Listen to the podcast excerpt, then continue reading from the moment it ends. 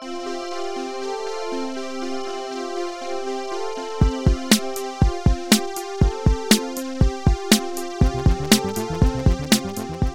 there, literary fans, and welcome to episode 107 of Jeff Reads His Book.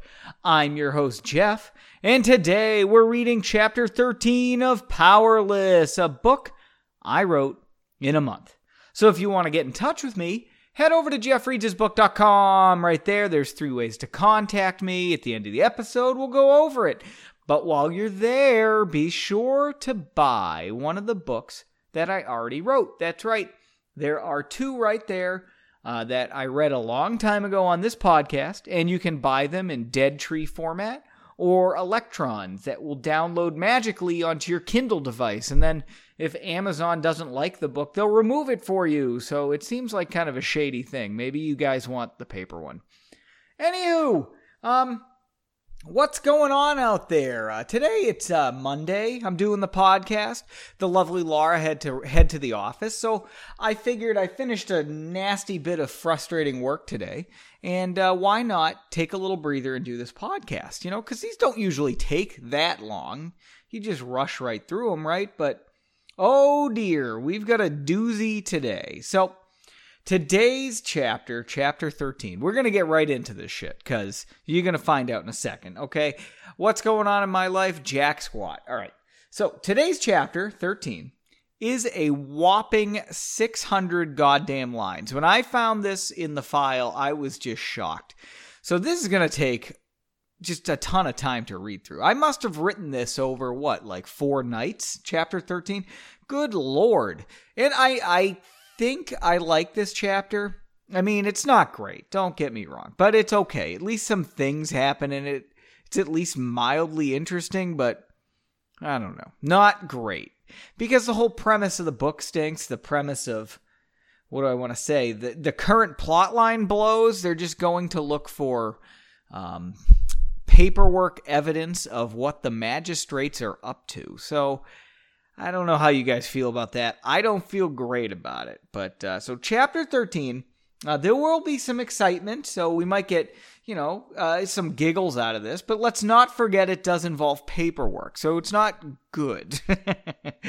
oh boy, this is going to be a doozy. Um, I already grabbed a drink because this is going to take like the whole afternoon. So, why don't we just go ahead and dive in to chapter 13?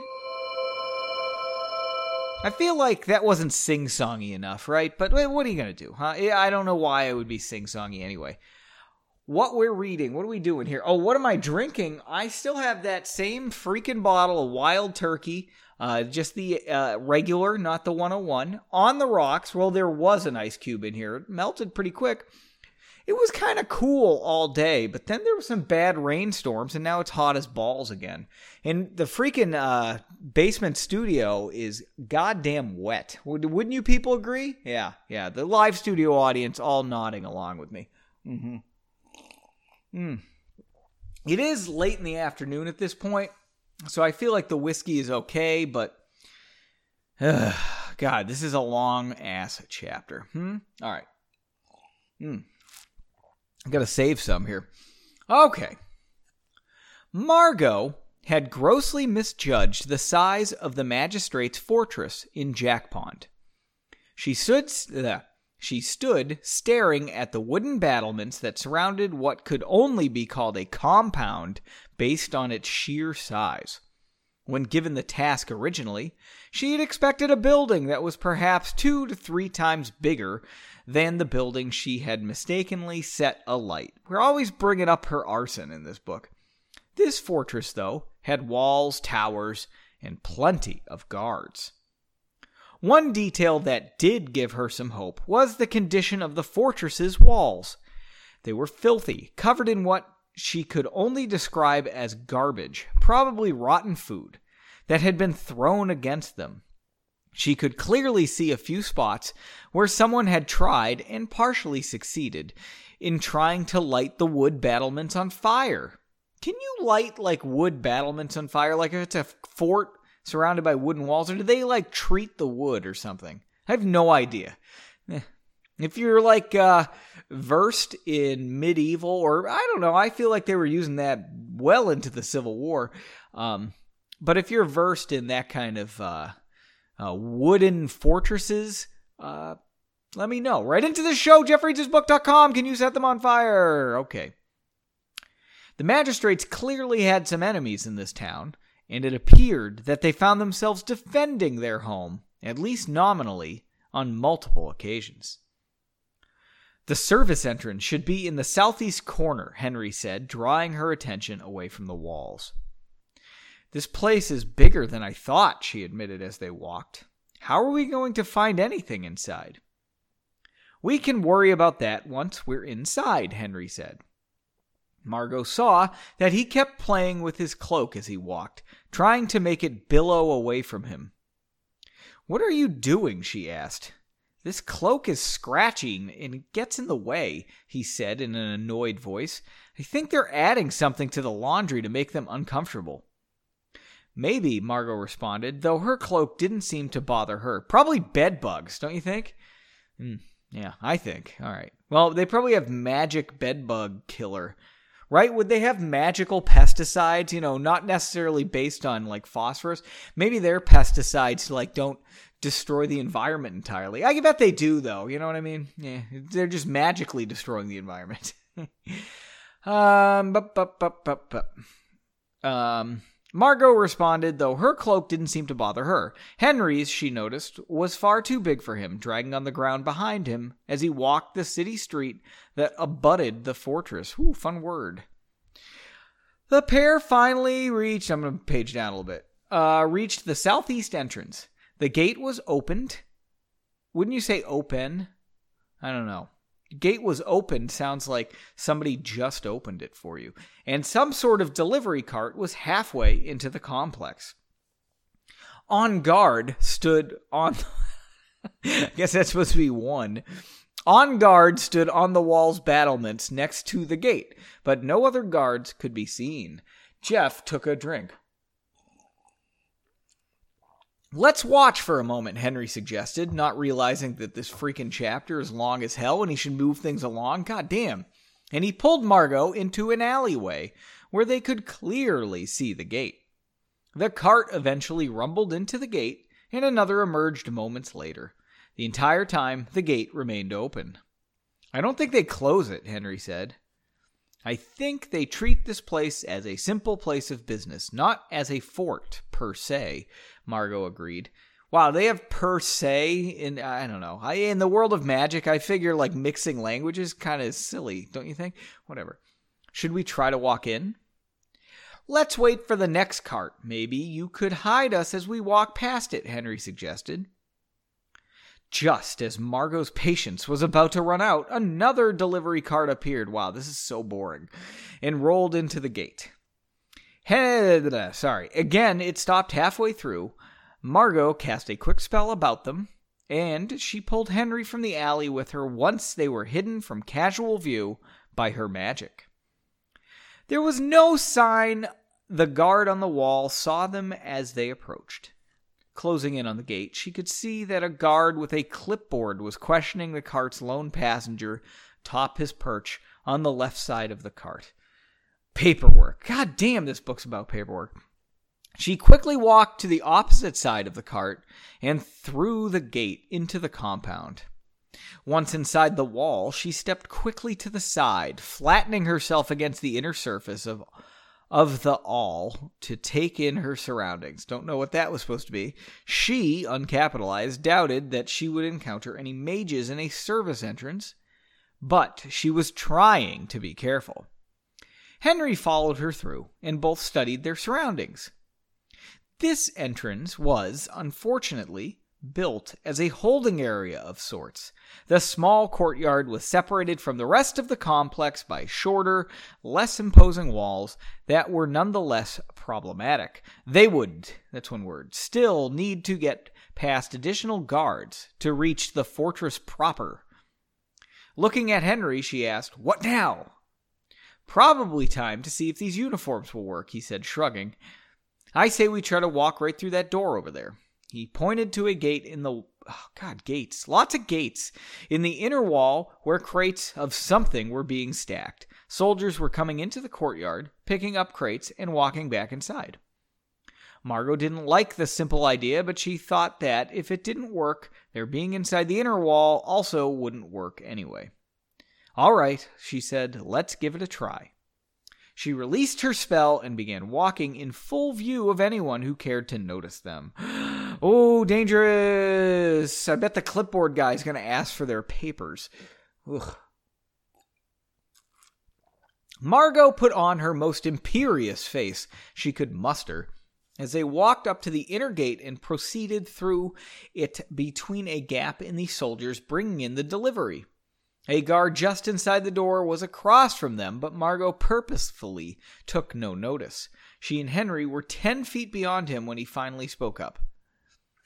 Excuse me, why are you entering through this gate? he asked loudly. The three men carrying the crates in the courtyard stopped at the interruption and also turned to look at Margot. Margot was nervous as she stopped to turn back, but she hid it well. She realized that such a confrontation was unavoidable. Why are you concerned about that? she said coldly to the man with the clipboard. Her response had placed the soldier off balance and made Jeff's voice crack. Um, you're only supposed to enter through the front gate, he said, sounding unsure of himself. We were just outside inspecting damage to the wall, she said sternly. Another vandalizing incident. Before the guard could say anything, she loudly continued. I am not walking all the way back around to the front gate for such nonsense. Turning, she began walking away, smiling to herself.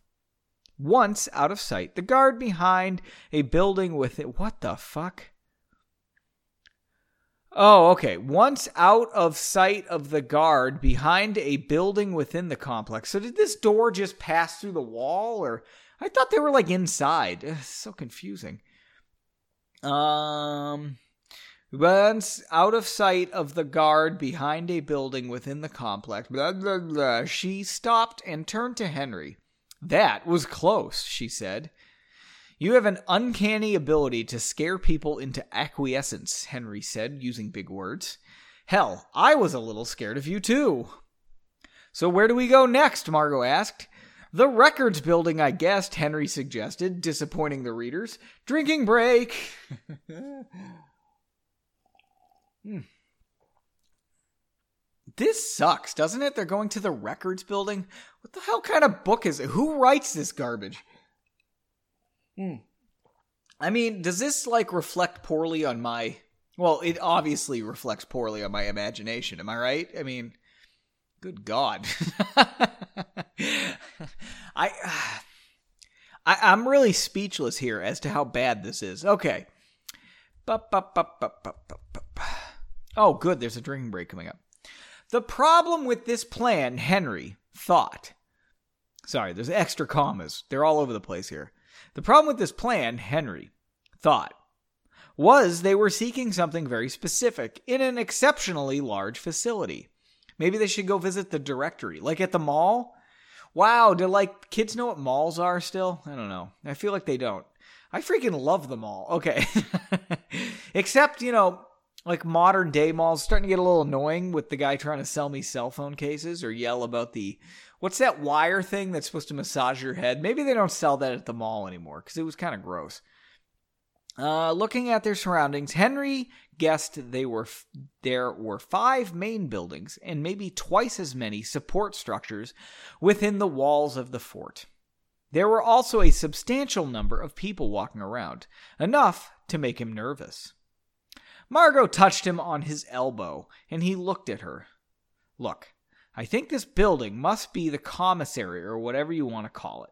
They're bringing in way too many crates. Henry smiled at her simple deduction. The crates probably said Sysco, too, don't you think?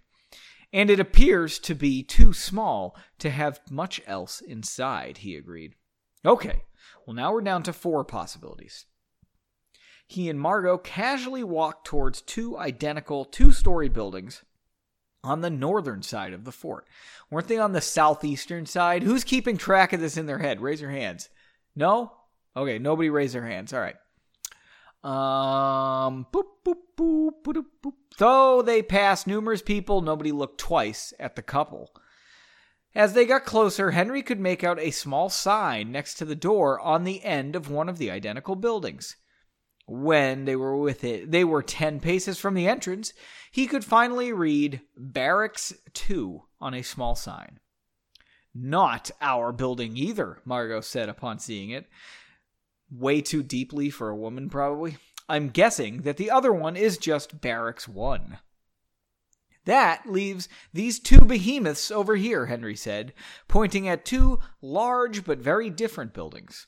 The larger of the two was clearly a great hall for the fortress. Some construction crews were working on the roof, possibly signaling that it was still being rehabbed since this fort was so old. Fake drinking break! Yay! hmm. My throat hurts lately feel like I ate strawberries and it's hurt for like a day now. Is that a thing? I feel like it's a thing. The second building was a nondescript rectangular two story building near the southern wall. I thought they were walking north. God damn it! It was rather large for a building in a fort, but it did seem to be in rather good shape. He guessed that anything they would want to find would be inside. Let's try the one on the far side of this hall, he suggested, and Margot nodded in agreement. Henry felt his stomach sink when they rounded the rear of the great hall and an entrance to the building beyond came into view. Two guards were posted at the entrance, standing at attention. Oh, spooky! Henry rolled his eyes in frustration. What are we supposed to do now? he asked out of frustration like a whiny little bitch. Let's watch for a moment to see if anyone else enters, Margot said, pulling Henry against the, the great hall's rear wall. Wow, alliteration much? Henry was starting to get nervous seeing so many magistrates, mages, and soldiers milling about the complex. This is so boring, isn't it? he tried to calm himself. There's only. Okay, wait, wait. We're to pause for a second. There's only five goddamn buildings. Where is everybody walking to? Huh? Huh? Answer me that, Riddler. Ugh. I don't know what I just said. All right, we're gonna keep going. This is annoying.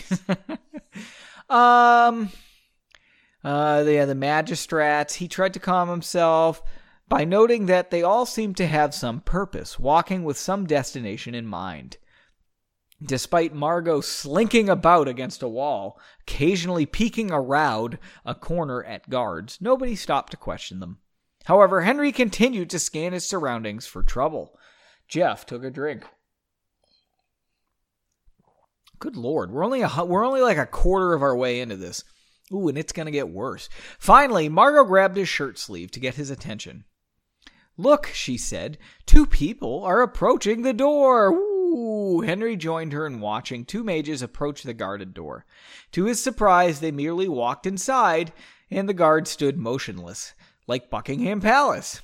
Huh, do you think it would really be that easy? Only one way to find out, she said, starting off for the door. Henry groaned quietly and followed. Drinking break. Hmm. All right. I don't know when the next drinking break is, but I might need a refill. Um, wow. Yeah, I think I can wait. I mean, I don't want to. This is pretty hard to read because it's so bad. Margot approached the door, doing her best to maintain an imperious look as the door grew closer. She knew Henry was behind her, but she thought that her simply passing through the door without waiting for him would lessen the time the guards had to consider her. Just paces from the door, she fought the urge to look at the guards, and she confidently strode past them into what seemed to be a lobby of sorts. A lobby of sorts? What the fuck? Just inside, she turned to wait for Henry. He stepped inside just seconds later, but Margot still had time to consider her surroundings. As far as she could tell, this entrance placed them in the northwest corner of the structure. Oh my god, my head hurts. What? To her right, a well, all right, it was up against a southern wall, right? Uh, so I guess if you're going to enter it, you didn't enter through the wall of the fortress. Yeah, all right, all right, northern. Okay, that's fine, I suppose. Oh, it's just like I don't know. I guess this is what my idiot brain thinks uh, passes as setting, just giving directions everywhere in this northerly direction, northerly, whatever. What did I used to say? Glenn, write into the show, jeffreadsbook.com. What did I used to say? Okay, where am I? Um, boop, boop, boop, boop. Um, okay, as far as she could tell, there's a place in the northwest corner of the structure. To her right, a wide staircase climbed up to the next floor, and a hallway next to the stairs led deeper into the building to the east. There was a mage sitting in the room, but he seemed to be waiting for someone, and he took no notice of her. As soon as Henry was inside, she started down the hallway. Her guess was that the records they wanted would be in some nondescript room in the back or possibly the basement. This is so boring. Henry caught up with her and quietly said, Where are you going? To the records room, she said, as she spied the staircase leading down and not closing her quotes. She abruptly turned and headed into the basement. She was not surprised to see that the building had a finished basement. Wow, just like the recording studio, am I right, folks? I've actually been having a little trouble with the basement. I don't know what it is, but like uh, some of the wall is like kind of crumbly over by my staircase, so I had to this week I like broke off and like uh, they plastered over the cinder block, but I think some water's kind of seeping through the cinder block, especially around the garage. So I had to like chip away the plaster. And today I put like some hydraulic cement over where it was getting a little leaky because I painted it, but the paint didn't stick because it was still a little leaky. Fucking shit. All right. Um, boop, boop, boop, boop, boop, boop, boop, boop. All right, she was not surprised to see the building had a finished basement. When I think finished basement, I think, you know, there's like a pool table and somebody has like a toy box full of He Man figurines or something down there. Um, I guess I'm just describing my cousin's basement. well, no, it's a combination of two different cousins. Like one, they had that bumper pool. What is that called? Where it has like the post sticking up. It was cool as hell. I don't know what it's called though. And then my other cousin, he was like closer to my age, and we'd go down, and he had a you know brother that was maybe two years younger than us, and we would uh, play with his He Man. He had such a good collection of He Man stuff.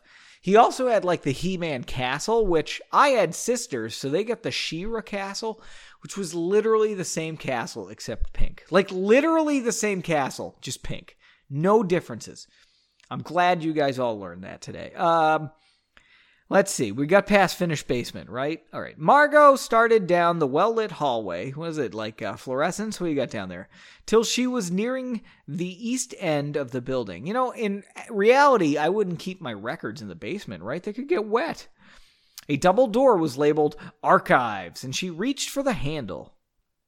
To her surprise, the door swung inward when she did so. Wait here, she whispered to Henry. Wait here, she whispered to Henry, stepped inside, and quietly closed the door. Inside, she was faced with a sprawling room of shelves. Told you this was going to be exciting. Reaching from floor to ceiling, and aisles that seemed to stretch beyond the length of the building. It's probably a magic records room, right? Don't you think it's like bigger inside than it appears? Yeah, definitely. Um, the shelves were mostly, maybe it's like an interdimensional records room, probably. Shelves were mostly filled with wooden boxes that contained, she guessed, archives. Wow, Margot, that is deep. I mean, the door did say it contained archives. Um, let's see. Uh, she was shocked at the amount of paperwork the magistrates could generate. I'm shocked that somebody could write a book like this. Whew, all right. There was a table next to the door here, but it was completely empty. Its lack of contents shook something in her mind free that bothered her about the room. The shelves appeared to be free of any labels or signage as well. Turning back towards the door, she also saw now that there were no signs, diagrams, or maps on the wall. Do you think they're not using the Dewey Decimal System? Oh boy! Walking over to a shelf, she examined one of the crates. The outside had no visible markings whatsoever. Pulling it from the shelf slightly, she could see inside that it was full of unlabeled folders. What do you think? They use manila folders Do they have that in the world of magic? Write into the show, jeffreadsbook.com. How do they organize this? She whispered to herself, puzzled. I'm not doing it. All right. She pulled one folder free and opened it. Inside, there was some sort of inventory list dated two years prior. She replaced the folder in the crate and slid it back into position. Shaking her head in disbelief, just like everybody listening to this podcast, she started walking down an aisle looking for any sort of clue. Drinking break. See, I thought, I bet you guys thought I was going to end the chapter, but we are nowhere near end. 600 lines. We're only at 200 in at this point. Not even 200. Good God. This is like a chapter from, um, what was that first piece of shit? Uh, Bringing Balance. Yeah. Those were long ass chapters too. Why don't we uh, pause for a second so I can do a proper drinking break? Okay, we're back with a drink and we're to keep reading. We're to keep trucking through this goddamn thing, all right? Outside in the hall, well, actually, I didn't have the drink yet. Mm. Mm. Very good. Outside in the hall, Henry stood nervously, considering his options. He didn't like having to stand guard, mostly because he felt useless. Not having t- any concrete. Let's try that again. Not having any concrete idea what Margot was up to only added to his unease. I'm going to change my monitor. That's better. Okay. He decided it would be just as easy to stand guard inside, and he turned and grabbed the door handle. Can I help you? A voice said calmly from down the hallway. Oh no, just have to get some records, Henry said in what he hoped was a cheerful voice. The mage, an older man in a red cage, as much in a red cape, carrying a steaming mug, shook his head. No, no, no, he scolded in a kind voice. The archives down here are just for storage, he explained. You want to go to the records department upstairs to ask for anything. Oh, I see, Henry said, nodding. Yes, you don't have to get them yourself. We are wizards, after all, he laughed. Ha ha! Um. Oh, I had just thought this would be where you'd ask, Henry said, laughing lightly. Hee hee! The mage, now standing close to Henry, stopped and smiled. You must be new here. I'll show you where. No need, Henry said calmly, though he could feel his stomach turning. I'll be fine. I don't want to trouble you. I insist, the older mage said. Come with me. With no other option, Henry abandoned his lookout and followed the man away from the archives room and Margot. Oh no! Drinking break! Yes, we have some drinking breaks in this because it's very much a bringing balance style chapter. This is fun. Margot pulled yet another box down and peered into the folders contained within. These records appeared to be training records discussing how long this mage and that mage had trained at different magics, which seemed possibly closer to what she wanted. However, the box two aisles over contained deeds around the Sandhill region. That also ugh, that also seemed closer to what she wanted. She decided to split the difference and try the aisle in between. As she turned down the center hallway to try another aisle, a swift wind behind her blew her sideways. Whoa, like did she fall over? Well, we'll see. Causing her to turn suddenly and fall into a defensive stance and misspell the word causing. She saw nothing behind her, though. Carefully, she leaned back into the aisle she had just departed. It was empty. Ooh, spooky. Is it a ghost? When she turned the other way, she felt the wind behind her again. She turned again, dropping into defense, and waited. Don't you picture them doing like uh, some weird like karate stance? I do. I don't know. The room was silent. She stalked silently back towards the door, listening intently for any other sounds. When she reached it, she opened it carefully and quietly. Peering outside, she was alarmed to find Henry missing. Forgetting any of the mystery in the archives room, she stood straight and stepped partially into the hallway. Henry, she whispered. When there was no reply, she repeated it, louder this time. Henry! I just picture her screaming down the hall. You don't have to leave, an airy voice said behind her that Jeff's not going to try to imitate. Margot quickly turned back into the archives room, her right hand cocked behind her, sizzling with magic, ready to strike. Before her stood a thin, short woman, wow, like body shaming, pale, wow, still going on, to nearly the point of translucence. Her facial features were pointed, almost elven. Elfin? Do you spell it elfin? E L F E N or E L V E N? I feel like in the Lord of the Rings it's elven, but E L F E N is maybe how they describe it, like Santa's elves? Elves? Whatever, I don't know. Okay, her facial features were pointed, almost elven, and she had long white hair that somehow seemed to gently blow, despite there being no noticeable wind currents in the room. Spooky! Is it a ghost? I'm going to say it's a ghost. I know it's not a ghost. You don't have to leave, she repeated in an airy but friendly tone. I rarely get visitors here. Margot lowered her hand and shut the door to the hallway quietly, still considering this woman who seemed just on the edge of not existing. I'm sorry for intruding, Margot said. After an awkward pause, she added, I'm Margot. Fake drinking break! Yay!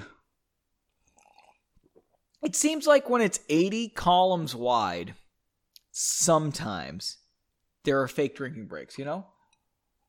Hmm. Hello, Margot, the woman said. After an awkward silence, Margot asked, What's your name? The woman cocked her head at Margot for a moment, as if examining her as a curiosity. My name is complicated, but I suppose in your voice it would be the wind as it flows across a winter sky. Uh, I'm embarrassed. All right. Margot smiled at her, thinking the name fit quite well. That is a beautiful name. May I shorten it when we talk? Margot asked. Again, the woman considered Margot as if she were spelled W E R R. How do you pronounce that? As if she were an oddity in the situation. I could call you Winter. Would that be acceptable? I think I would like that very much, Winter said. Your hair is extraordinary. Could I see it up close? Wow, because Margot has black hair. That's very exciting. Margot was amused, and she couldn't see any reason left to be afraid of this pleasant woman. Stepping towards Winter, she said, Of course you. Dot, dot, dot. With a gust of wind, the woman was within an arm's reach of Margot. Margot started, but tried to remain calm as Winter spoke in her airy voice. Your hair is so dark, Margot. I think it's beautiful. Um, thank you, Margot said, somewhat embarrassed. Do you, nobody compliments my hair. What the fuck? Do you get many visitors down here, Winter? No, I don't, she said with wide eyes, as if she just realized this fact. You're the first person I've seen in three cycles, I think. She looked up at the ceiling in contemplation. Margot was horrified. Assuming a cycle was a day, she blurted out, Three days? Winter looked at her in confusion. No, that is not right. A cycle is when the weather shifts, of course, she explained. It would be closer to six of your days. Margot's mouth hung open, dumbfounded. Aw, nobody's coming to visit her. That sucks, huh? That's how I felt in my office when I was a NASA contractor. So, oh, oh, oh, drinking break. What am I doing? Have a drink if you're doing drinking breaks. Mm. Unless you're driving, right? I don't know. Anyway, okay. Let me have more of a drinking break here. Mm. I think we're approaching what? We're about we're approaching halfway through this madness. Oof, Jesus Christ. Actually, yeah, we're approaching half. Because it's gonna. Yeah, yeah, yeah, yeah. Okay. Because we got to get to like line 2267 and we're on line 1927 told you this was long. Oh my god. So how long have you been here? The elder mage asked henry as they walked down the first floor hallway. Um this is day three henry said. The man laughed. How's the acclamation meeting these days? Does old binny still handle that oh i haven't been yet henry said He felt like this little bit of truth prob- would probably save him. Really? I thought they were quite strict about that, the man said with some concern. I was thrown right into work, Henry lied. That's why I'm here. Humph, the old man said as he put. Wow, ageism is just dripping out of this chapter. The older man said as he pulled open the door marked Records Requests. It, you know what? I tend to remember somebody explaining to me that libraries used to operate like that. Like you'd have to ask for a book. You couldn't actually browse books. Doesn't that seem insane? I also read something about how libraries do seem insane, even in like, if libraries didn't already exist, don't you think that sounds like a freaking maniacal idea? Like, uh, there's just a building that the government owns where you can go and get a book for free? Yeah, it's like a bananas thought, but the fact that they already exist means people can't get rid of them. You know, I'm looking at all the budget cutting assholes or whatever in the government. I don't know. I get. Wow. Am I making this political? I don't even know who I'm arguing with. I'm pretty sure nobody hates libraries. okay. Um, boop, boop, boop. Inside the room were two desks with a woman at one and a man at another. I bet the man gets paid more, am I right? Huh? My feminist ladies? I mean, he probably does. I'm making a joke, but it's probably true. That sucks, doesn't it? I'm gonna have a drink. Mm-hmm, mm-hmm.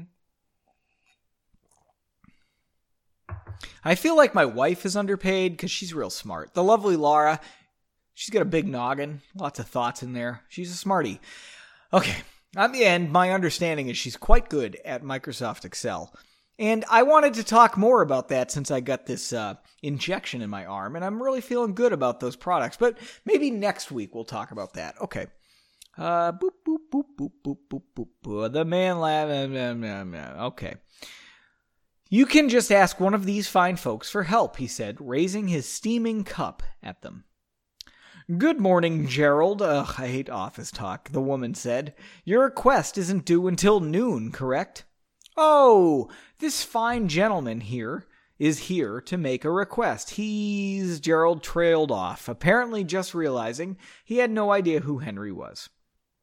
Art Vandelay, Henry said, walking to the desk. Everybody get the Seinfeld reference? I've used that a few times in here. Um, considering his next step, he figured he could defend himself here if the worst happened. He thought he might as well just ask for what he wanted. That's W A H T. I just need intelligence on Sandhill Temple, he said with a smile. I think we should have that have just kept that one up here, she laughed. Ha ha! She looked up at Henry, and he noted that her amusement disappeared quickly. I haven't seen you here before, though, have I? He's new, Gerald said from behind Henry with an exclamation point, taking a sip from his mug. What do you think he's drinking? That's a good discussion question. DQ. And his name's Gerald, huh? It's Gerald with a G. What do you think of that? Like, is that okay? Because would you call him Jerry with a G for short? I don't know. I feel like you would. Is Jerry with a J short for Gerald with a J, or is it the G? I don't know. Write into the show at how you spell Jerry, jeffreadsbook.com. All right, Gerald's drink. We're going to revisit that because it's probably the most exciting thing in this chapter. Am I right, folks? Um, uh, bloop, bloop, bloop, bloop, bloop, bloop. He's new, right? Didn't we get to that part? Oh, she said, trailing off. So you're working for Freddy? How's that going? Honestly, he said, pausing momentarily, not great. The woman started laughing loudly, and the man at the other desk snickered, shaking his head. Okay, see, Henry's just shit story shit. No, what do you want? Spitballing here. I was gonna say shitballing. That's wrong. All right. The woman started laughing loudly, and the man at the other desk snickered, shaking his head. I'll get you that information right away, she said, smiling and writing something quickly on a slip of paper. I don't want you getting in trouble, and I don't want Freddy coming down here. Ho! She stood with the slip of paper and walked to the wall behind her where there was a small door. Do you want me to read that again? She stood with the slip of paper Oh, that's why it's wrong. We're missing some like articles and conjunctions and shit. She stood with the slip of paper, walked to the wall behind her where there was a small door. I think there should be like a comma or just an and walk to the wall. You know what I mean? She opened the door, moved her hand with the slip towards it, and the paper was sucked downward out of sight. Shutting the door, she replied, It should just be a minute. Drinking break! I'm guessing. Hmm. That's like fashioned after uh, what, like a bank drive-through where they have the tubes, the vacuum tube things, or um, didn't they used to have that at like um, like big box hardware stores? Maybe like also like BJ's and stuff. I've never been in a Costco, so I can't use that example, but like the if they had too much money, they could put it in that tube and it would shoot up and away. I feel like I've been at a Home Depot where that's a thing.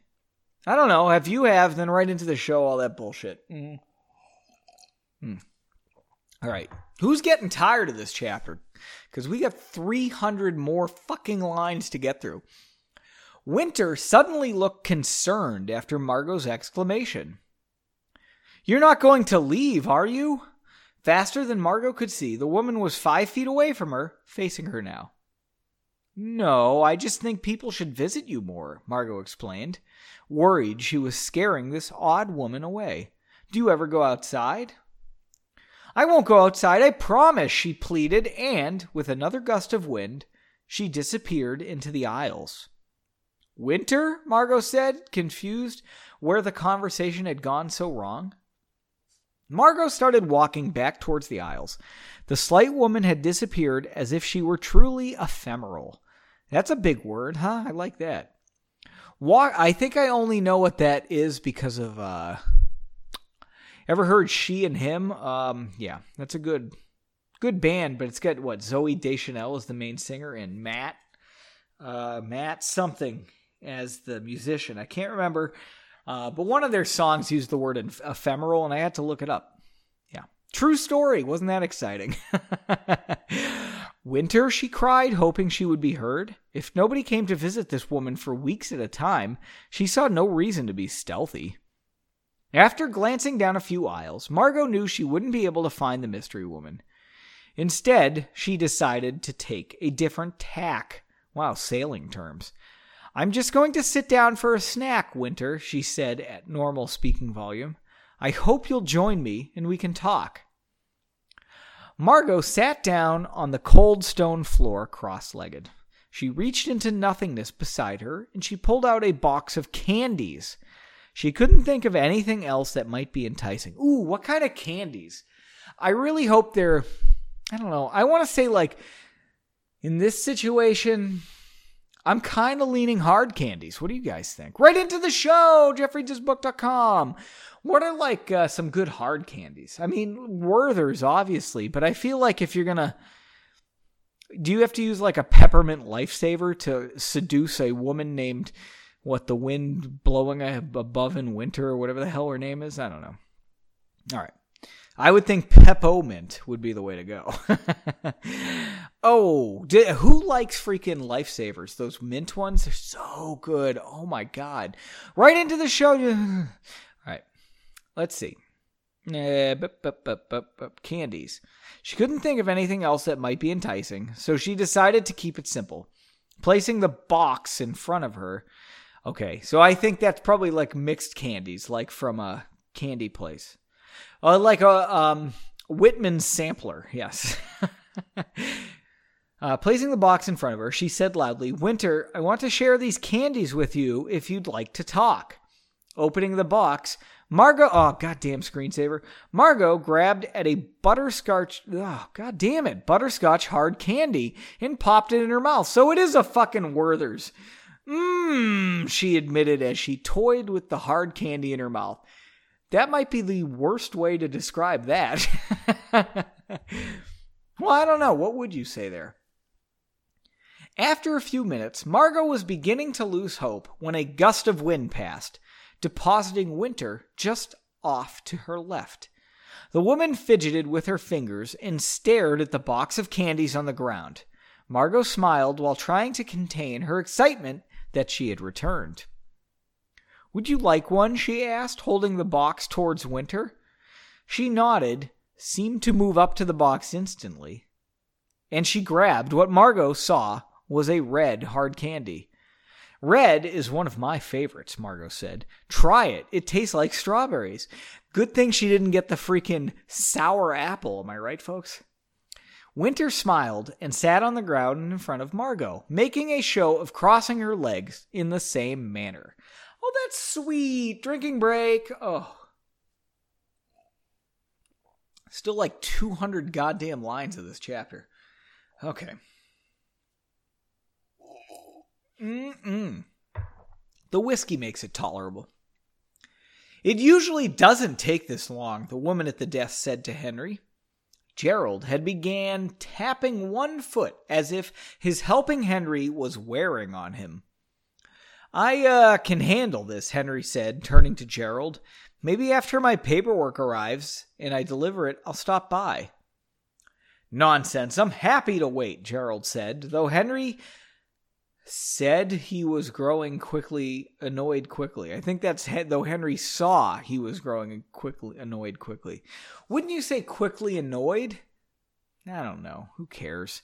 This book sucks. I shouldn't worry about where an adjective's placed. He hoped he would be annoyed enough to leave soon. Looking back at the woman, he said, Penny, this usually takes seconds. Are you backed up today? The woman sighed. Not in the least. That damn Wisp isn't responding, I'm guessing.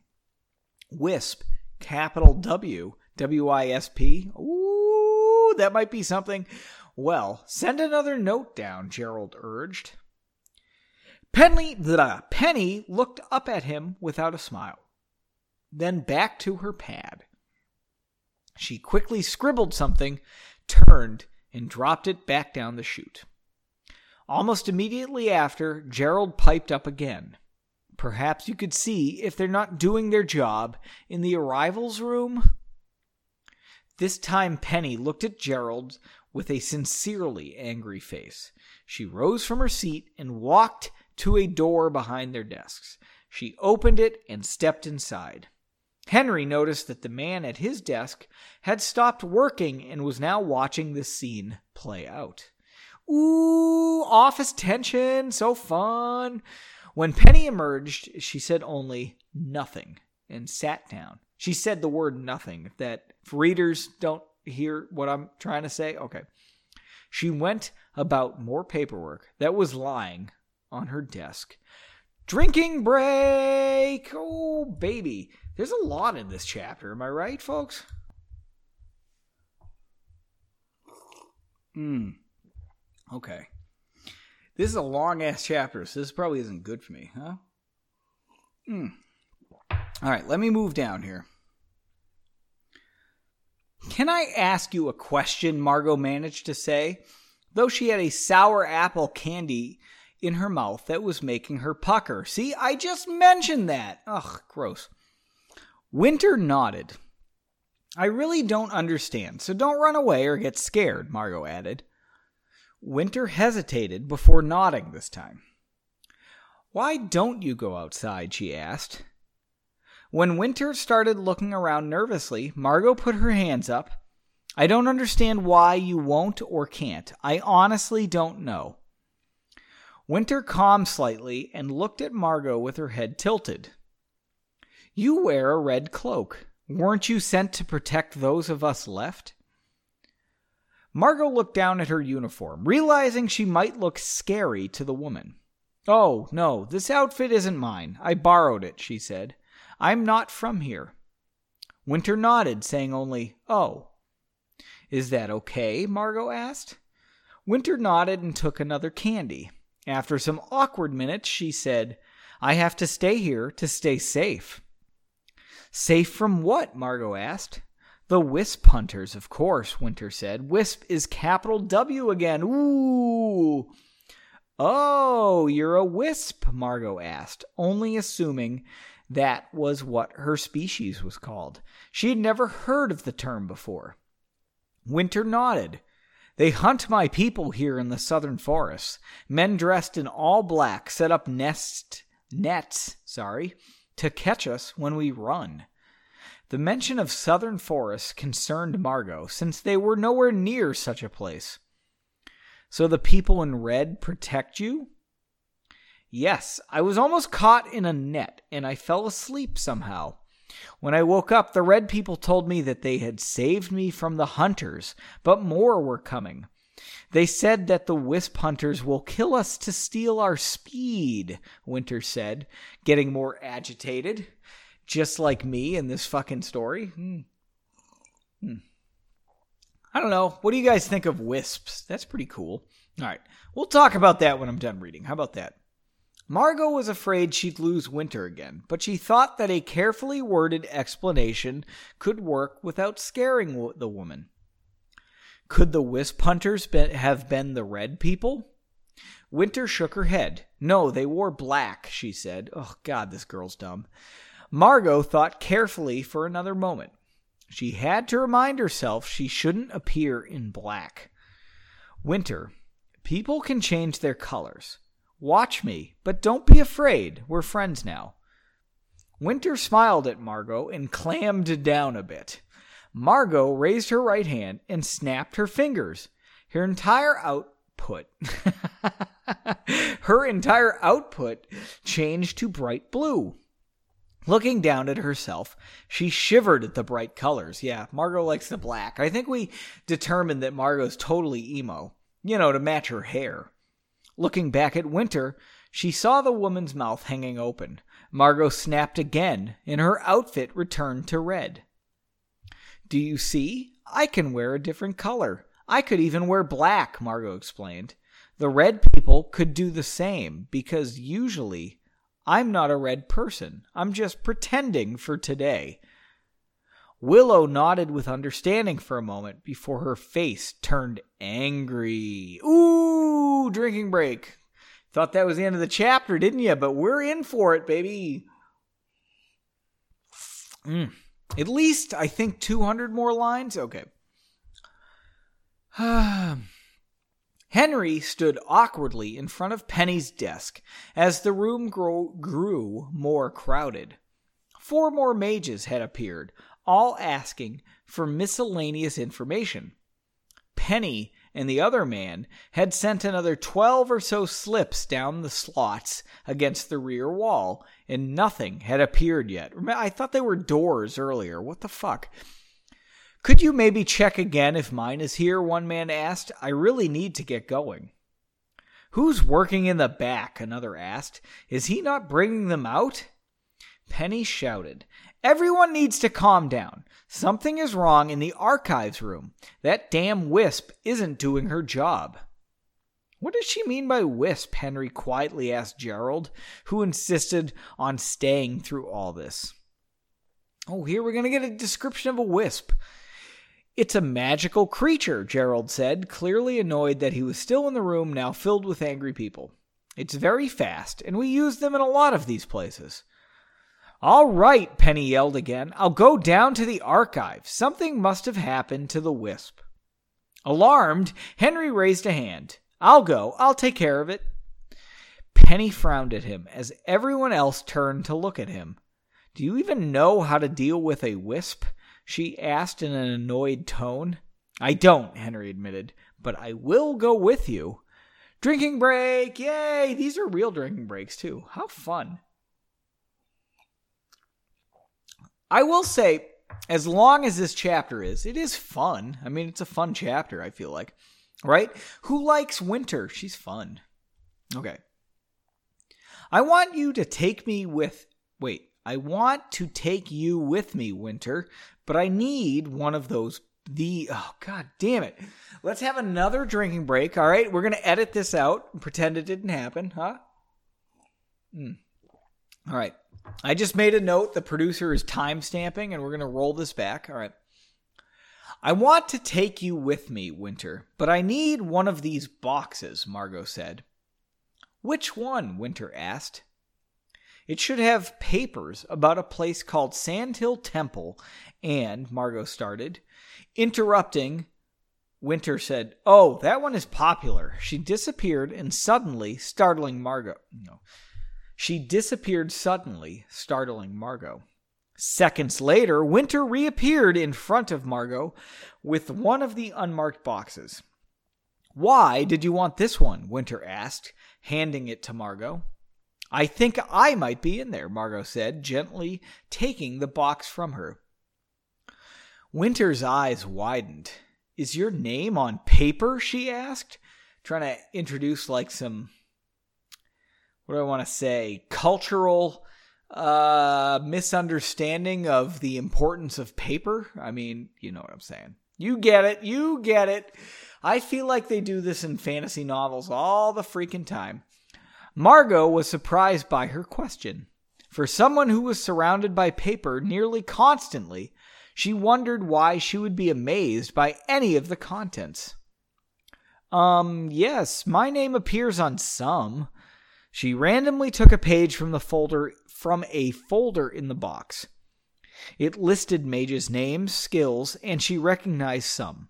She randomly reinserted it, trying to constrain her fury so as to keep Winter calm. Winter, let's go outside, Margot said with a forced smile. I will protect you as best I can. As as I can. Apparently that is just me talking and not a typo. Probably from all the fucking drinks. All right. I will protect you as best I can, but I assure you that there are no wisp hunters. And we'll be friends, Winter added. We already are, Margot replied. Drinking break. These are quick drinking breaks. This is a fun chapter if you're drinking along with me. Hmm. But if you're driving to work, I'm hoping that this isn't as much fun. Henry hurried along behind Penny as she stomped down the stairs into the basement hallway that led to the archives room. He was finally putting the pieces together as to what was causing paperwork delays. Apparently, Margot had gummed up the work somehow, and he hoped she wasn't injured by whatever a wisp was. He had no idea if they were dangerous. Ooh, spooky. In the distance down the hallway, Henry could see a black haired woman emerge from a doorway carrying a large box. He was pretty sure that it was Margot but they were still too far to see for sure. Well, he does like the word sure, but uh, I don't think any other black haired women come up in this book, or at least explicitly defined. Yeah. You know who doesn't like this? The lovely Laura, because she doesn't have black hair, you know? Okay. The lovely Laura has lovely brown hair, and she gets annoyed when all well, not annoyed. I guess she likes it sometimes, unless I get a little too, um, what do I want to say? Like uh, devoted to like if there's like a knot or a snarl, I take it out with my hands, you know. But anyway, she likes when I just you know rub her hair and all that stuff, run my hands, fingers through her hair. I feel like that's maybe too much information. Let's just move on. I'm talking about like on the couch while we're watching TV, not like, okay, anyway. Good God. There, blah, blah, blah, blah, blah. In the distance, you there, she yelled down the hall. The woman in the distance looked up and Henry smiled. He thought she turned back to the door and spoke, but he wasn't sure. Where do you think you're going with that? Penny yelled. To Henry's immense surprise, Penny suddenly called up a spell and launched it towards Margot. Oh no, Margot! Don't die! In the distance, the probably Margot woman spun back into the doorway. The spell, though, seemed to create a wall of energy just before the door to the archives room, or so Henry guessed. What's going on? Henry asked Penny. What did you just do? I've trapped that woman, whoever she is. But more importantly, I made sure the wisp is still there, Penny explained, starting to walk faster. They are hard to catch, and we're lucky to have one here. If it gets out. She shook her head as if the idea was unthinkable. Henry was confused as to what his next action should be. On the one AHD, whatever that is, Henry, uh, Penny was a mage but also a paper pusher. Wow. Just debasing these office workers, Henry. What, what a dick. Huh? Oh, I'm blue collar. I go out and fight bad guys, huh? Whatever. You know, somebody's got to retrieve paperwork, Henry, you piece of shit. Mm. Even if it's evil paperwork, right? She maybe she's just working for a paycheck. Although the fact that she can do magic, I mean, that maybe seems a little odd, don't you think? Like, uh, wouldn't you, if you could do magic, would you retrieve records? I guess, I don't know. I remember I had a friend in high school who joined what ROTC to get his like uh, scholarship to uh, Northeastern University, I think. Good school. Northeastern's pretty badass. Don't get me wrong, but um, the ROTC thing, I would honestly say he probably didn't need to do it, but he did. He wanted to do that, and that's whatever, man. That's your call. But I remember seeing him. I don't know, probably like two or three years later at a football game when I went home for Thanksgiving or something like that. And uh, what did he? He was kind of explaining like his job now. Well, okay, so it would be after college, right? That makes sense. And he was at the football game, but he was now in the army because if you do ROTC and they pay for some school, whatever, the the army says we own you for like two years or something like that. But he was a paper pusher at that point. He kind of wanted to be a soldier, but he was like stuck in an office. I think he worked in Germany for a while, but I guess you get to travel the world a little bit. But he was still annoyed that instead of, you know, wearing boots, he was retrieving files. So I guess maybe in that sense, if all these magical people are that common, some of them opt for the filing job. you know what I mean? I don't understand why the lady at the desk who sends a request down to the records department has any sort of magical ability whatsoever. I wouldn't you I don't know. I don't know. Well, read the Harry Potter books and write back to, you know, Jeffrey just whatever. You know, go to the fucking website and I, am just annoyed. I feel like she might be a little too talented for her job. Eh, what are you gonna do? That's that kind of minimizes librarians, though. So I don't want to even say that. That's not fair. All right. Now I'm just defending people who I don't think I originally insulted, but now are maybe saying, you know what, that is insulting. My bad. okay. All right. I've trapped that woman, blah, blah, blah. Henry was confused as to what his next action should be. On the one AHD, Penny was a mage, but also a paper pusher, not some ultra aggressive warrior, ultra aggressive warrior mage. On the other hand, Margot was trapped, and he was concerned that this, quote, wisp might hurt her. He hated these moral dilemmas. Somebody should have taken ethics in college. As he approached, all right, let's see. As he approached a door on his left, Henry sighed. He would have to take action now. Penny, wait! he yelled. The woman turned to him, furious at the interruption. Henry grabbed the door handle and opened the door to find a very uninteresting office for two. Grabbing Penny by the upper arm, he pulled her close and shoved her into the office. Don't try to leave or it will hurt, Henry warned, before pulling the door closed in front of the surprised woman. Then he immediately cast a spell on the door's latch, such that anyone who touched it would receive a terrible surprise. Sighing with resignation, he continued forward. Only two steps from the door, he heard an interrupted yelp, followed by a thud. He could only feel okay with the situation because he had, in fact, warned the woman. Drinking break! I feel like this podcast is kind of um, falling apart, I want to say, with these drinking breaks. There's so many in this chapter. Mm. Especially for a goddamn Monday chapter. I. Ah, oh, God damn it. All right. Let's keep moving. Because, oh my God, I think I still have another 100 lines. That's like a whole episode, usually. Margot placed the box on the ground back inside the archives room. Two people had been approaching, but she thought one was Henry. Doesn't Henry have red hair? I feel like he has red hair. I feel like red haired people are usually pretty easy to identify. I don't know, whatever. Two people had been approaching, but uh, okay. She needed to look outside again, but more carefully this time. Are you done with this box? Winter asked her, still inside the archives room. Oh no, I just wanted to put it down for a moment, Margot said. I can carry it for you, Winter said. That would be great, Margot said, using the word said for the millionth time. Jesus. I just have to make sure there isn't any danger in the hallway. When Winter started to look danger or nervous again, Margot tried to reassure her. I'll make sure you're safe, I promise.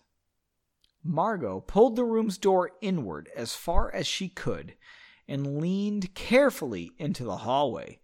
The only person she could see was Henry staring at a door against the opposite wall. Henry, she said, and stepped into the hallway.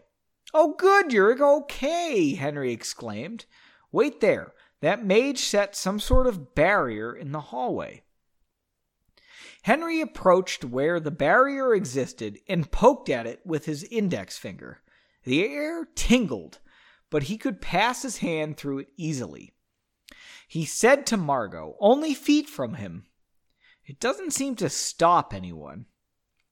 Does it stop wisps? Margot asked.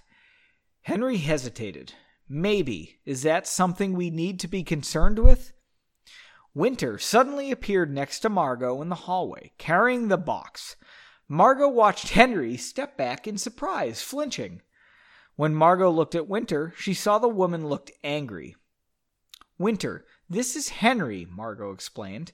He's a very good friend of mine, and he only borrowed that outfit like me. He's going to help us leave, but there is a magic barrier in front of us. Winter's face softened slightly. He's your friend? she questioned. Yes. Henry is a good person, and he wants to help both of us, Margot explained. But we need to wait while he tries to open this barrier.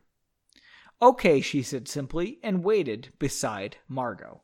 Oh my god, drinking break for the millionth time in this chapter. Is anybody at home like um hmm, maintaining like the Jeff reads his book wiki? I'm guessing no. I well, what I have two listeners, and I'm pretty sure Glenn doesn't listen anymore. Glenn, if you listen, write into the show, jeffreadshisbook.com. But um, I don't think the lovely Laura is maintaining a wiki for this uh, episode, but I don't know how many drinking breaks. We might be hitting a record at this point. Jesus Christ.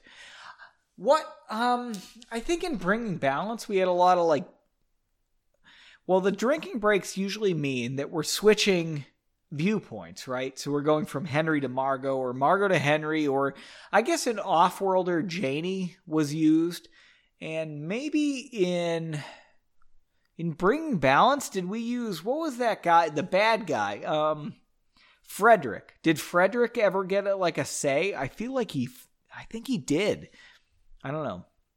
So I think Frederick got a say too. So he would it would be from his standpoint too. But this chapter is all over the place. There's so many switches. Okay. Henry shook his head to clear the surprise appearance of the almost ghostly woman next to Margot. I hope he doesn't fall in love with her. I think Henry likes Margot's black hair, just like Winter does. Ooh, that could be complicated. The magic barrier was clearly meant to contain this woman. He touched it with his index finger again and thought about his next step. The magic was pretty simple, so he decided to simply absorb it. Oh, god damn. Simple, simple, simple. Holding his right hand up, he breathed in an. He breathed in and concentrated. Oh, he breathed in and concentrated. His right hand tingled, then burned as the foreign magic was drawn into his hand. Ouchies! He quickly turned to the door behind which he had locked Penny and shoved his right hand against it. The burning stopped as the door absorbed the magic. So people and doors, apparently in this world, can absorb magical powers. Near the handle, the electricity sizzled as the two disparate magics, his applied to the handle and the residual barrier magic, conflicted. We're okay, Henry said. Suddenly, a wind flowed past him towards the hallway stairs. Turning to look, he found the ghostly woman standing mere feet in front of him, causing him to jump. Oh, wow, you are quick, Henry said. I am, she said, staring at Henry. Feeling awkward under her stare, he said, I'm Henry, touching his chest. Margot calls me Winter. You can too, she said, smiling. I'm carrying this box for her. Remember, she had a big box of files? I'm guessing it's like a legal box, you know, like the legal paper. All right. Uh, that's great, Henry said, confused as Margot approached. This is Winter, a wisp, Margot said, walking past Henry. We need to leave right now, she ex- well, it doesn't say she exclaimed, but there's definitely an exclamation point.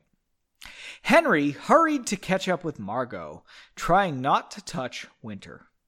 Why? Because she's diseased? What the fuck, dude? Wait, let me lead, he urged.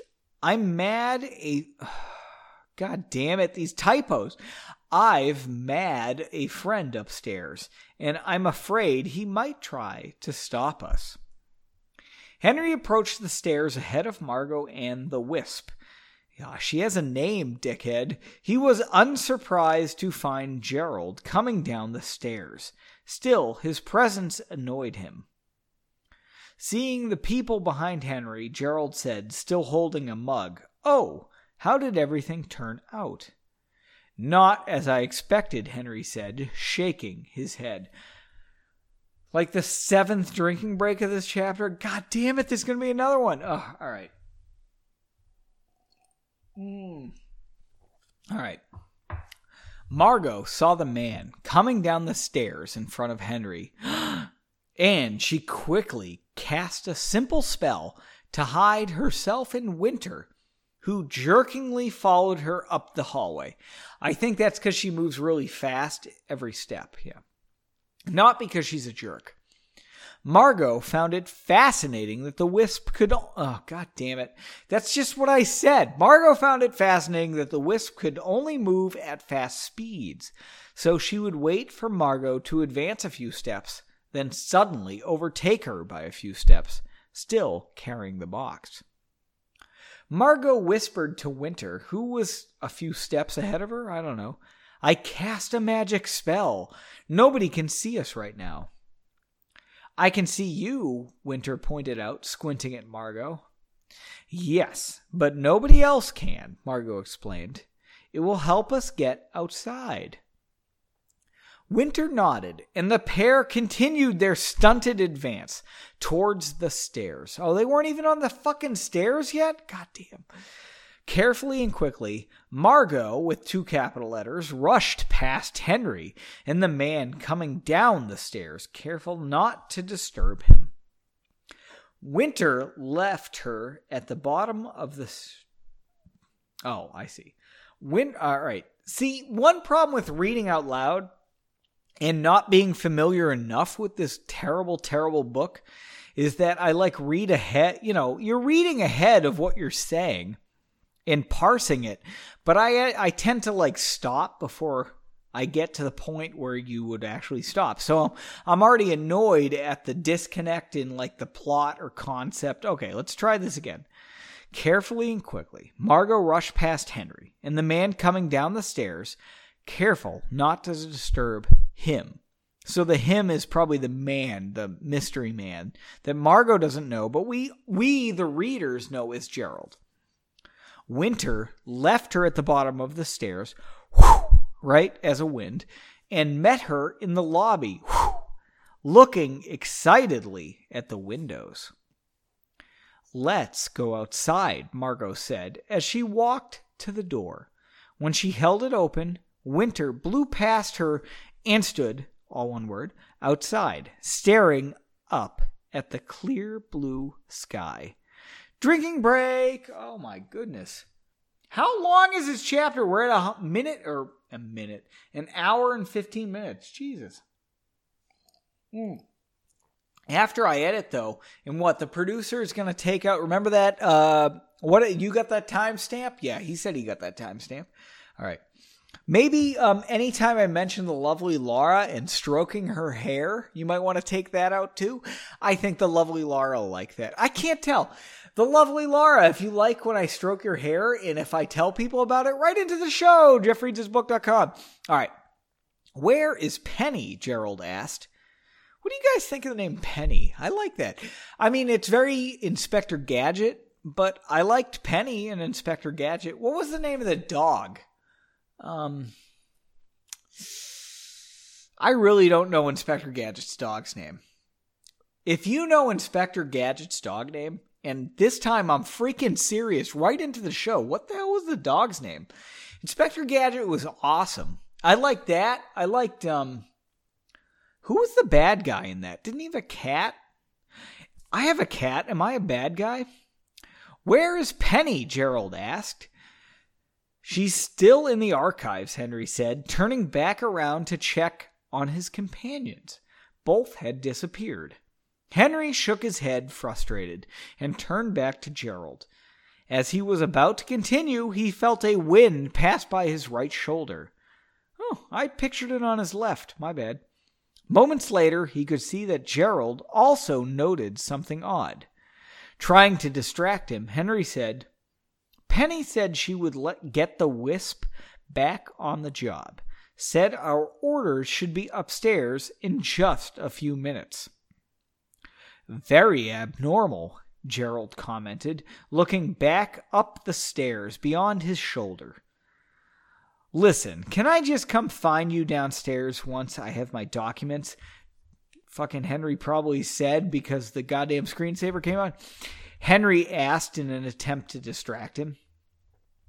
You shouldn't wait any longer with me, but I would like to talk. Gerald paused momentarily. What a tool.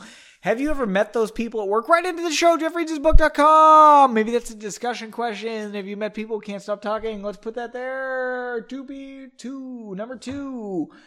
Talking. Office. That makes it sound like it's a magic office that talks to you. You know, like Pee Wee Herman's chair. All right. Gerald paused momentarily, probably feigning disappointment. Henry, though. Wow, okay.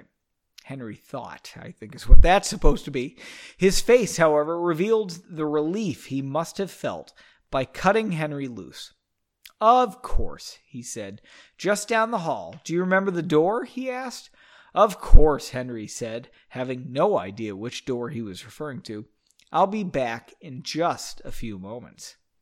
Fantastic, Gerald said, appearing to be honestly happy to leave Henry behind. Wow. You know what's sad? Gerald has a basement office. That sucks balls. He patted Henry on the shoulder. Ugh. Eh, all right, I'm just annoyed. Who does that? he patted Henry on the shoulder, and Henry began climbing the stairs as the two passed. When Henry reached the top of the stairs, God damn, the word Henry appears a lot. Henry heard a yelp in the hallway below, followed by the thud of a body falling to the floor. And that ends chapter 13.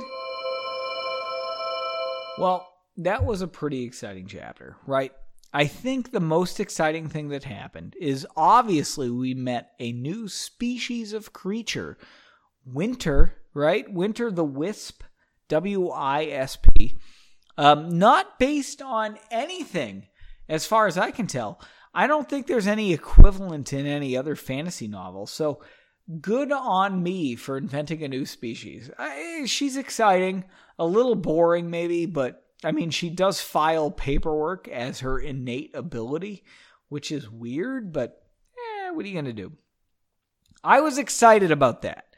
And now Margot is rescuing her from her, what, uh, poorly paid job, let's assume, right? Uh, I don't know if people working at Amazon warehouses are expecting the same kind of savior to show up and steal.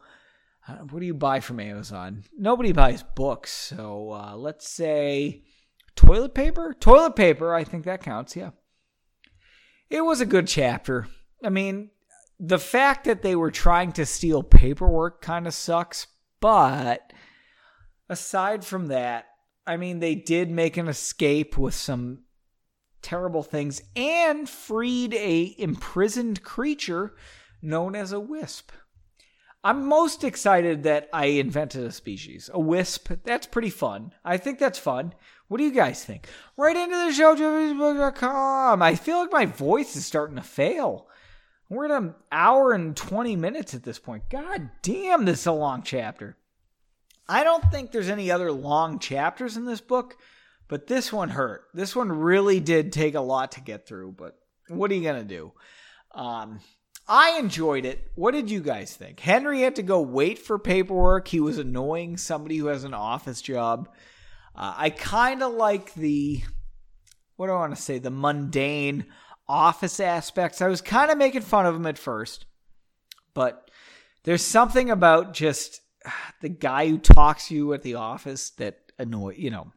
Yeah, you know what I'm saying. So, why don't we get to discussion questions? How about that? Huh? All right. So, question one the entire chapter, and Gerald's in the entire chapter. He's got a mug of some hot, steaming liquid.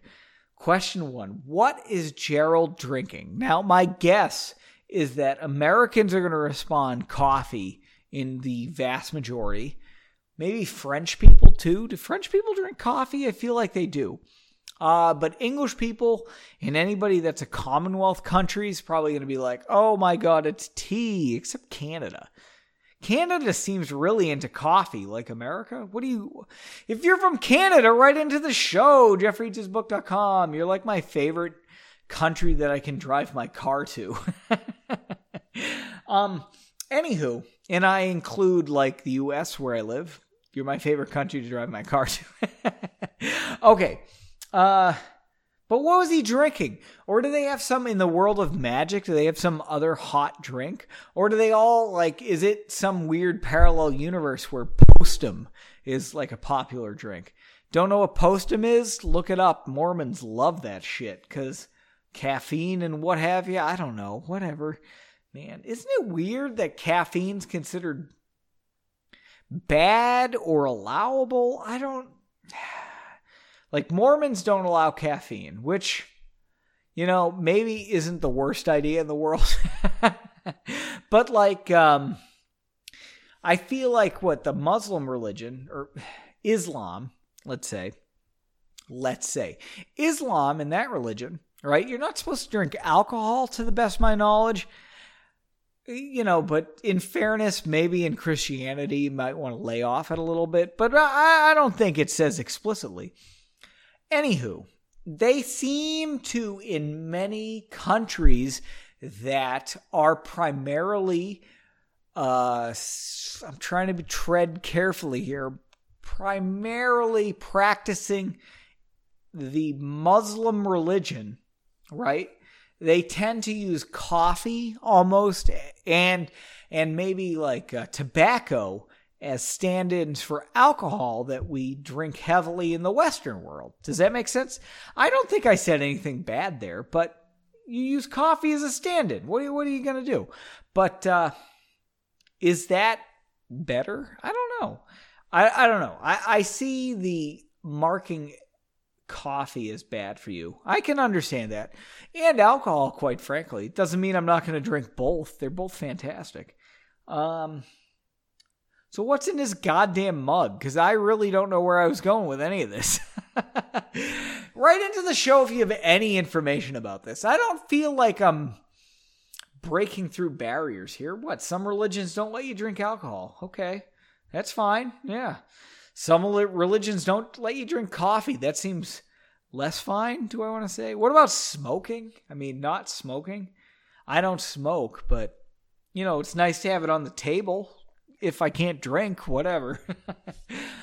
ah, boy, I feel like I offended every culture available to me. I don't know. Probably the atheists are just giggling, right? Okay, let's move on, huh? Oh, oh, okay. So my second discussion question: Have you had like the have you had a Gerald in your office, like the guy who's trying to be too helpful, kind of following you around, talking you to you maybe like too much? At some point you're like, dude, you got to get away from me. I'm trying to do my job. I, although in this, I guess in this case, we're more committing espionage, right? But uh, let's say you're trying to do your actual job and there's just this Gerald there who's going to come with you to help you because he thinks he knows better. Have you ever had one of those? Or not necessarily even help you, just talk to you constantly. I kind of had like a, what do I want to say? I had somebody in mind for this section that was when I was NASA contracting. I was a contractor, so I had to stay in a building at NASA Glenn Research Center that was referred to as Slaughterhouse 500 because of the high incidence of cancer that occurred in the building, especially if you worked on the third floor. Yeah. It was a fun building because they had an elevator that said beware or danger asbestos in subfloor. And then some of the bathrooms would have leeches and worms come out of the urinals. So it was a really great place to work. Yeah. So uh, if you ever want to like if you're aspiring to be a NASA engineer, maybe think about that. The worms in the urinals. Yeah. Okay. Anyway, yeah, and if you're a woman, eh, maybe uh yeah, I mean, you don't use a urinal, but they could be in that toilet, I suppose. And on the other hand, uh, what? What do I want to say? I had a friend there who was harassed endlessly by male engineers. So that's fun, right? Okay, good. So what I'm saying here is I'm trying to smear NASA contractors. But anyway, the guy next to me who worked on projects not even remotely similar to mine because uh, you know we're contractors, so you're just billing hours. You're not actually. I want to say. The goal isn't necessarily to be productive, it's to bill hours. That's all you're trying to achieve there. So they would just group disparate, like, engineers and engineering departments down the same hall. You know, who gives a shit? And this one guy, he was younger than me he was a nice guy. I, I guess he wasn't a nice. I mean, he wasn't bad or anything, but he would come into my office constantly to talk and he would like ask to come down if I had to go down the hall or he was a little frustrating to be around. Yeah, you know, what are you to do? He was at the time annoying.